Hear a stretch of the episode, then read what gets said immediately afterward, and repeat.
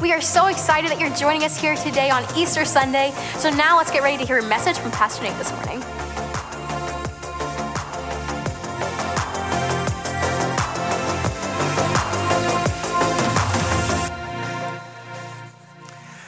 Well, happy Easter, Restoration Church.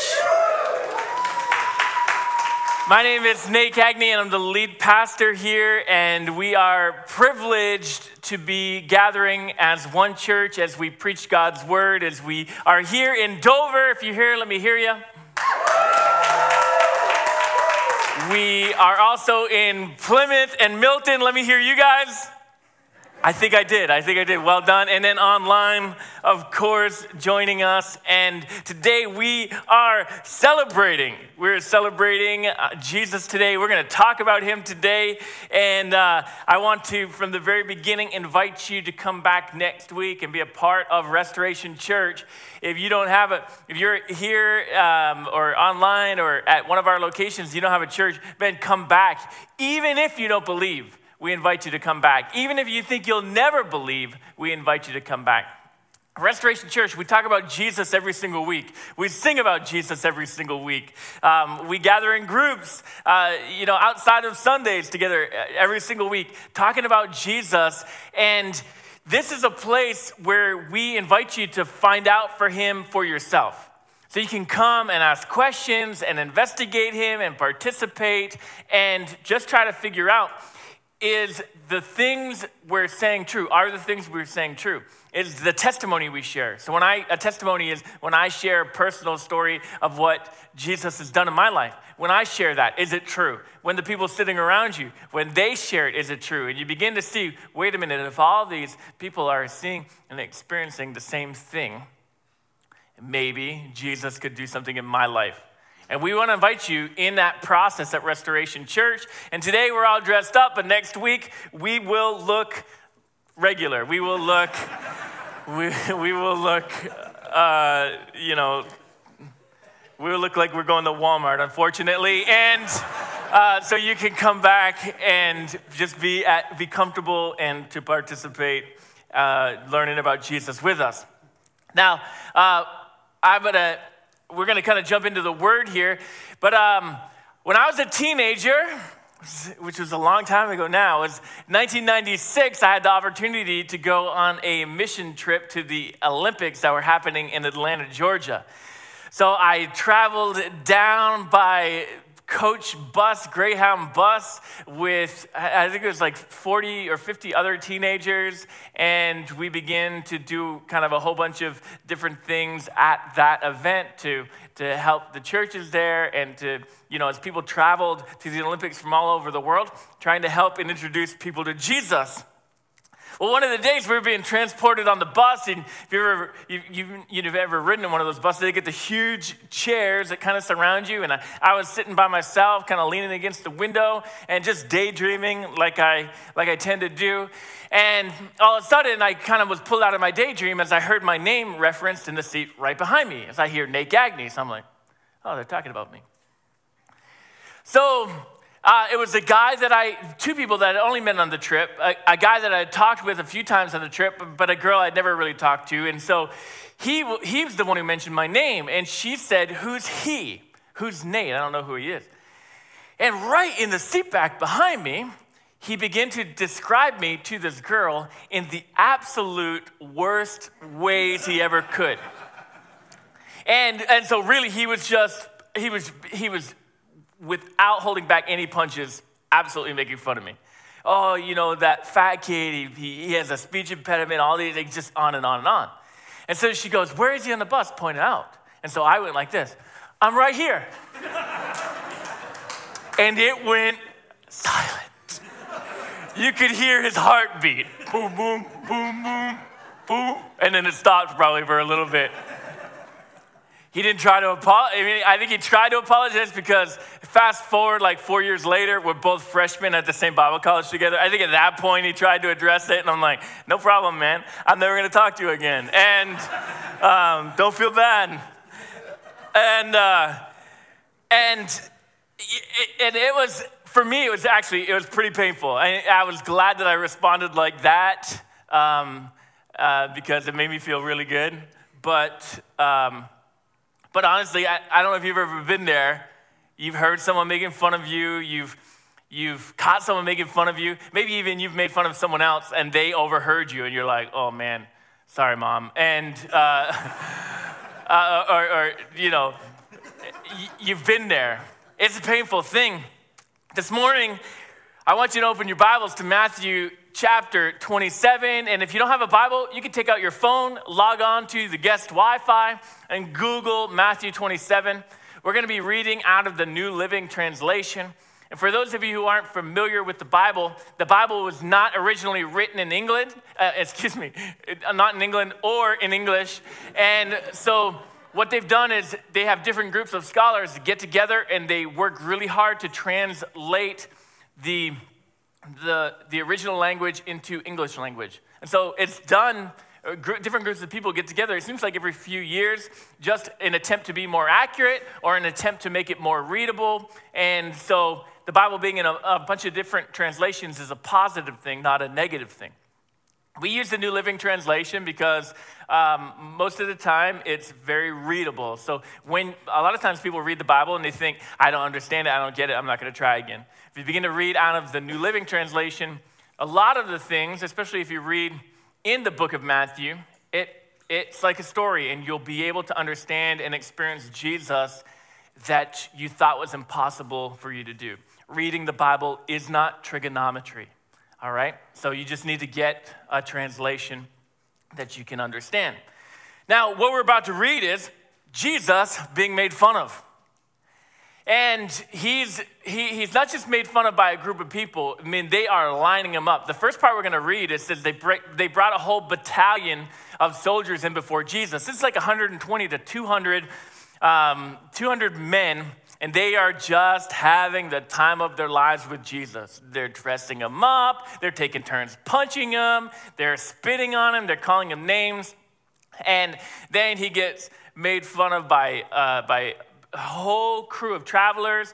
He gets made fun of by, uh, by religious leaders, and then he gets made fun of and mocked by some criminals. And all this happens. This is, you, you know, this is um, in a maybe a, a six or seven hour window before Jesus dies. So we're going to start reading at verse number 27 and then follow along because we'll, we, will skip uh, one portion here, but it'll be right here on the TV behind me in case your Wi Fi is not working. So, starting in verse number 27, it says, Then the governor's soldiers took Jesus into the praetorium and gathered a whole company around him. So, this is a 120 to 200 men. They stripped him, they put a scarlet robe on him then they twisted together a crown of thorns and set it on his head. They put a staff in his right hand and they knelt down before him to mock him, saying, Hail, King of the Jews. Then they spit on him and they took the staff and they struck him on the head repeatedly. After they had mocked him, they removed the robe and put his own clothes back on him. Then they led him away to crucify him. Jump down to verse number 35. When they had crucified him, they had hung him on the cross, they divided his garments by casting lots. So they took his clothes and sitting down, they kept watch over him there. Verse number 37 above, they, above his head, they posted the written charge against him This is Jesus, King of the Jews.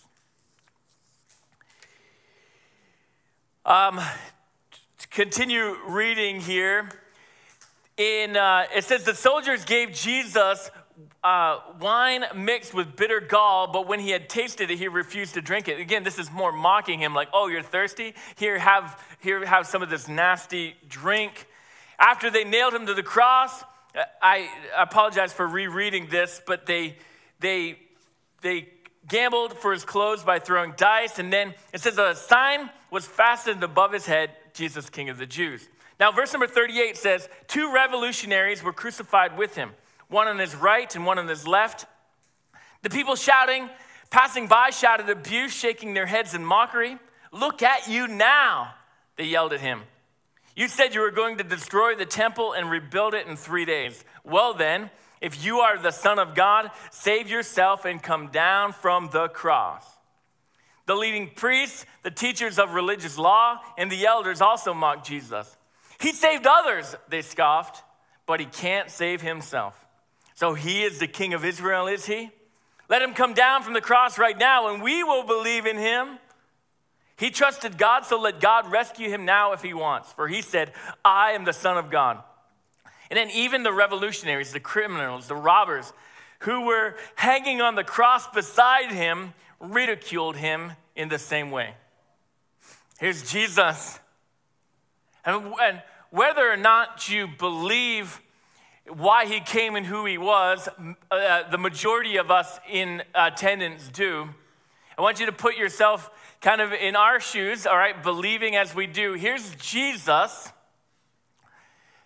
God in flesh.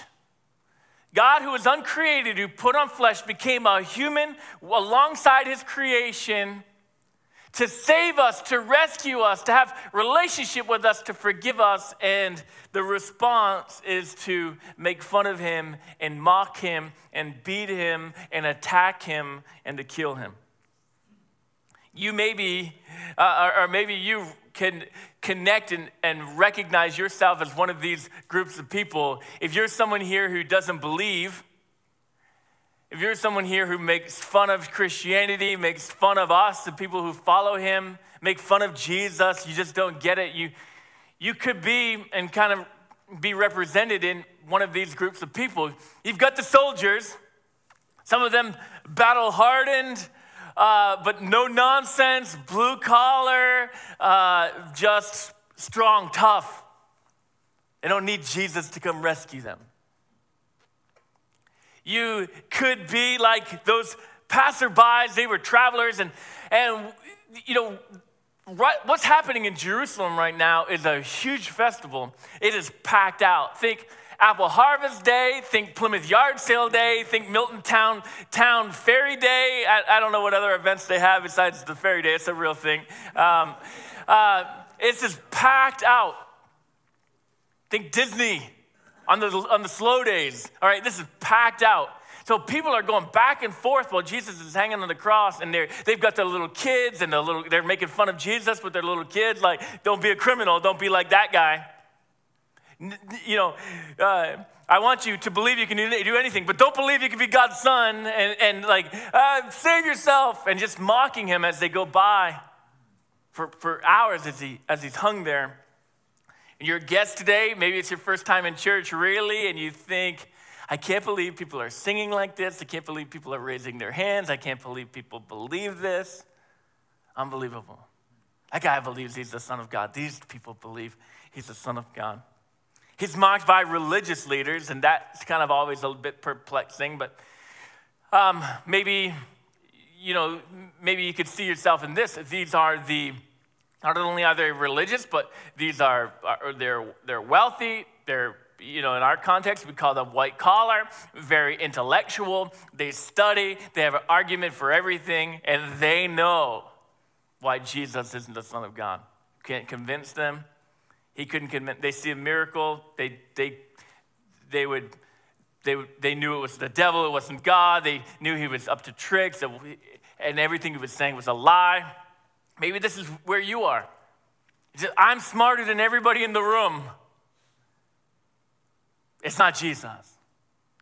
I've got my theories, I got my philosophies, and uh, that's you can believe just fine for you, but man, there's so much more that you could believe in or experience. Then he's mocked by the robbers. I mean, just imagine this for a moment. He's hanging on the cross. There's two guys hanging on the cross next to him, on either side of him, and they're like, hey, hey, hey, Joe. Yeah? You see that loser hanging on the cross? Like, yeah, that guy is a loser. Look at you hanging on the cross. And what is he? I don't, I don't know. You know what Jesus did? He led one of those guys to believe in him. I don't know if he was like, You're on the cross too. And the guy's like, I am. and he's like, and he, and and and then and he's like, My mom's here. Where's your mom? My mom hates me. And And he, and he was able to say, hey, believe in me, you'll be forgiven. And the guy said, I believe. He said, today you'll be with me in paradise. We're all both going to die today. But we're not going to be like the other guy. the interesting, amazing thing about this is Jesus is hanging on the cross, being made fun of by every walk of life. There's a scripture, one of my favorite scriptures, because it, it reminds me of what he did in my life. It's in Romans chapter 5, verse number 8. It says, But God showed his great love for us by sending Christ to die for us while we were still sinners. Verse number 10 um, helps us to understand that when we're, we're not just people who decide not to follow Jesus, we've decided to be enemies of God. Verse number 10 kind of explains that. But here's Jesus being made fun of, being mocked. And uh, uh, when we believe and we understand that he's the Son of God, and he did not have to hang there. He did not have to be there. We talked about this in, um, in the series we were just in. There is a plan. He was the, he is, he was at that point, he is the commander of the armies of God. He could have just said, I am done with this. Oh, wait, you're going to put that huge nail through my feet? Ain't happening. Change of plans. Uh, angels, reveal yourself. Let's go. Let's get out of here. Uh, yeah, I hear Mars has signs of life. Let's go there. Uh, so while we were still his enemies, he died on the cross. Why? Because it wasn't about it wasn't about proving people right or wrong. It wasn't about revenge. It wasn't about him protecting himself. It was about those people who mocked him. It was about us. Who says, Hey, I've come for you. You don't have to believe it, you don't have to receive it, but I'm not doing this because you promised to believe it or because you promised to receive it. I'm going to do it because I love you and I'm going to give you the chance. You want it, if you'll take it, I'm going to give you the chance to follow me and to follow God. If you think about this, we would think that this would be humiliating to Jesus. That he said, for the last three years, three and a half years, I'm the Son of God. As he came in on that Palm Sunday, the, the week before his resurrection, and people were worshiping him and, and saying, Here he is, Hosanna in the highest, here he is, you, you know, he, he's our king. And then a week later to die. Um, you think, and to be made fun of this way, you think it would be humiliating to him. And you would think that it would be humiliating to God, his Father, too. To be made fun of by your own creation, to be mocked by your own creation. I was trying to think, I was trying to think of an example in our modern context to help us to understand how humiliating this is. And if you're in my age bracket, say you grew up in elementary school with a video game system and you played video games for, you know, three, four decades of life. And then you've got kids in middle school and elementary school who are all of a sudden beating you on all these video games. It's humiliating. This is my creation, mocking me, taunting me, making fun of me. And I don't know what your, I don't know, my response, I would think God the Father would have the response I would have. And I'd be like, honey, I'm going to buy an N64. and then she's like, why? Because these kids need to be disciplined. How does buying video games discipline them? Like three and a half minutes of playing 007 on the N64, these kids will know who their creator is. I would think that God would respond this way. He'd be like, Hey, wait a minute, didn't I invent lightning? Here we go. But he doesn't, because here's kind of the big thing about the cross, about the death, about the resurrection. It wasn't a humiliation for Jesus, it wasn't a humiliation for God. In fact, it was the exact opposite. It was his glory, it glorified him. When Jesus hung on that cross, bleeding and beaten, his skin flapping in the wind because of how brutally they attacked him, it glorified God. It brought glory to God.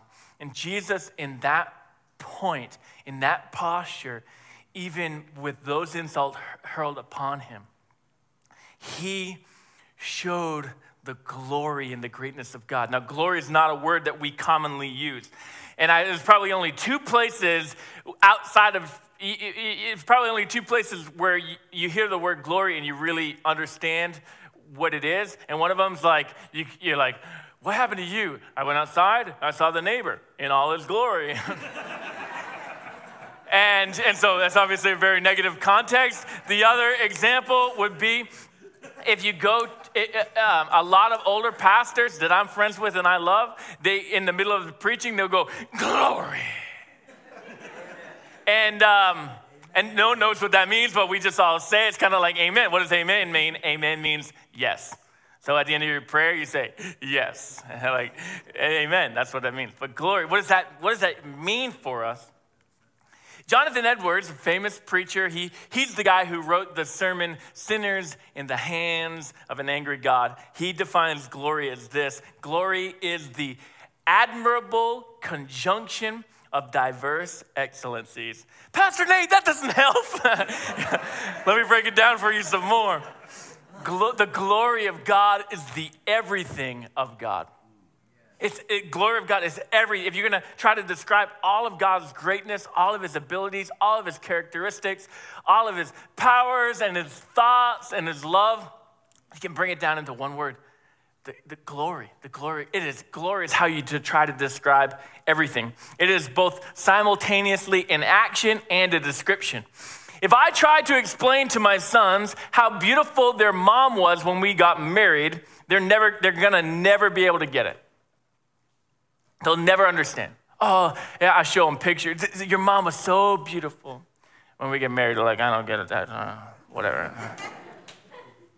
and not unless you were in love with her could you understand how beautiful she was when we got married. And you never will understand because we're already married. but when, and, and for those of you who are married, all right, think back to that.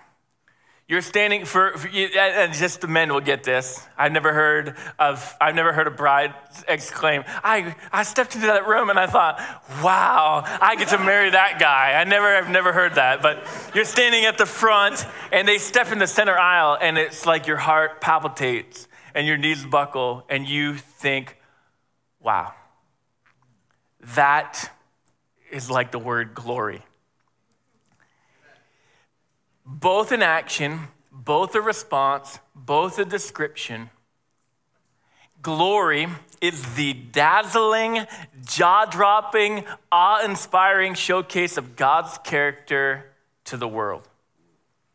It's all of these things. It's His holiness, His love, His mercy, His justice, all of these things put into one spot. And as Jesus hung on that cross, we see all of God's glory come together perfectly and completely. It's the glory of God on display to the world. At the cross, we see all the attributes of God radiantly displayed, all the, attribute, all the attributes of God displayed simultaneously. We see his love, his love for us. We see his mercy, Mercy is when God lets us off the hook. And He put Jesus there because He didn't want to put us there.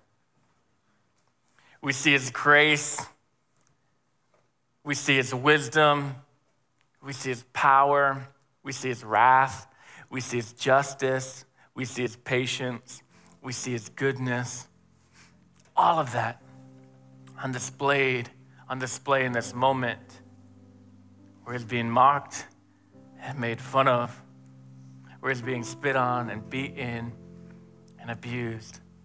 And when he died, you know, it didn't come without some fair and fair. But when he died, it was an interesting thing that happened that those who mocked him, all of a sudden, it was like someone leaned over, Jesus leaned over from the front seat of the bus and was like, hey, I'm right here and it just silenced everybody. And I want to read that for you. Chapter 27 again of Matthew, starting at verses number 51. said when Jesus had cried out again in a loud voice, he gave up his spirit. He, he, at that point, he died. His earthly body was empty.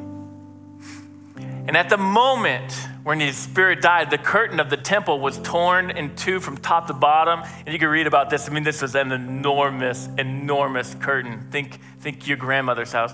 And it says the earth shook, there's an earthquake, the rocks split, the tombs broke open, bodies of many holy people who had died were raised to life. They came out of the tombs after Jesus' resurrection and they went into the holy city and they appeared to many people. And when the centurion, this was one of the soldiers, and those who were with him guarding Jesus saw the earthquake and all that had happened, they were terrified and they exclaimed, Surely he was the Son of God. They were just there mocking him, beating him, spitting on him, putting the sign above his head. When all this happened, all of a sudden the mocking stopped and they're like, wait a minute. We probably shouldn't have said that. We probably shouldn't have done that.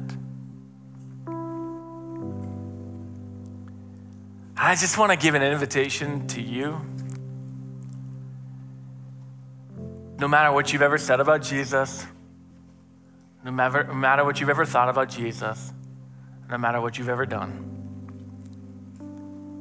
while you were still a sinner, Jesus died on the cross for you. This is why we sing and worship. I may be dressed in the suit now, but when Jesus saved me, I was no different than you. And it's not a difficult thing to give your life to Him, allow Him to forgive you and change your heart and, and to change your life. What we do is we what we do is we pray, and praying is talking to Him, and we say, Jesus, I'm sorry I've sinned. I'm sorry I've mocked you. I ask you to forgive me.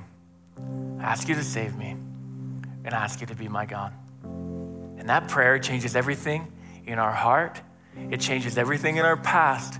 It changes everything in our life right now, and it, change every, it changes everything for future, for our future and for eternity. And you, think, Pastor Nate, I've done too many terrible things. God would never forgive me. Listen, the robber on the cross making fun of him. Jesus says, Today you'll be with me in paradise. Yeah.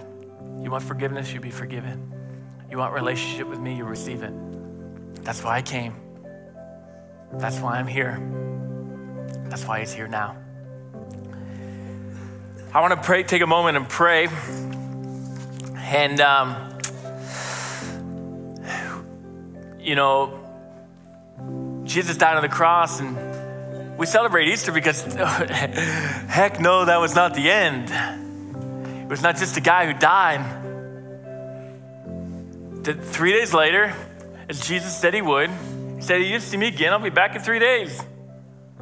Three days later, they, I mean, they couldn't even recognize him because of because of uh, the transformation he had gone through is now he was the, the display of the glory the cross and the resurrection. Now is the glory of god on display at all times forever and uh, he comes to the disciples who had walked away from him and abandoned him. He cooks them breakfast, he eats with them, he loves them. He, he goes to his family. He went to, as recorded, he went to over 500 different people in the 40 days before he returned to heaven. You know what? I think some of the people he went to were, were the people who sentenced him and the people who killed him to just say, hey, don't feel guilty. You actually didn't hurt me. I mean, you did hurt me, but you didn't hold me down. Do you want to receive me? You mentioned you thought I was the Son of God. I'm here right now, a couple days after you buried me, to show you I am the Son of God. God knows you, He loves you, He wants you. Same thing for you. He knows you, He knows the town you live in, He knows your address, He knows how terrible you are at Fortnite, He knows all those things. He says, I want you and I receive you you give your heart to me. Let's pray. Jesus, we love you. Thank you for your thank you for your death on the cross where the glory of God was displayed. Thank you for your resurrection where the power of God was displayed. Thank you that as your creation, when we mocked you and didn't believe in you and rejected you, it didn't stop you. You never rejected us. You never forsaked us. You never gave up on us. I pray for everybody in our services who's saying, This is it, Jesus. This is it for me. I need to follow you. I need to give you my life. I pray as they pray that prayer that I led them through. I pray that they'll have the courage to believe that you're going to receive them and love them. And thank you, Jesus, that the moment they pray, every sin is forgiven, that you reserve a place for them in heaven, and you walk and reside with them now. Thank you for that. Jesus, I just pray as we continue to celebrate today in Easter, God, as some people were like, man, I want to know more about Jesus, give them the courage to continue coming to Restoration Church, or if they're visiting from out of town, to find a church in their hometown, to keep investigating you, to find out who you are. God, some of the disciples, even after they heard your resurrection, they still doubted and they still weren't sure and they wanted to meet you for themselves. And I know that there's some in here. God, I want to experience you like Pastor Nate did. I want to experience you like my friend who invited me did. And uh, God, I just pray as they pray that we know what your promise is, we know what you do. You'll meet them and you transform their life. And we thank you for that. Jesus, we love you and we worship you, our King of Kings and our Lord of Lords. In Jesus' name we pray. Amen. Restoration Church at every location. I want to invite you to stand to your feet. We want to sing one more song together. Uh, it's not one we've sung before, but it's titled Glory. And you know what that means? It is wow, gone. Wow, gone. So let's sing this together.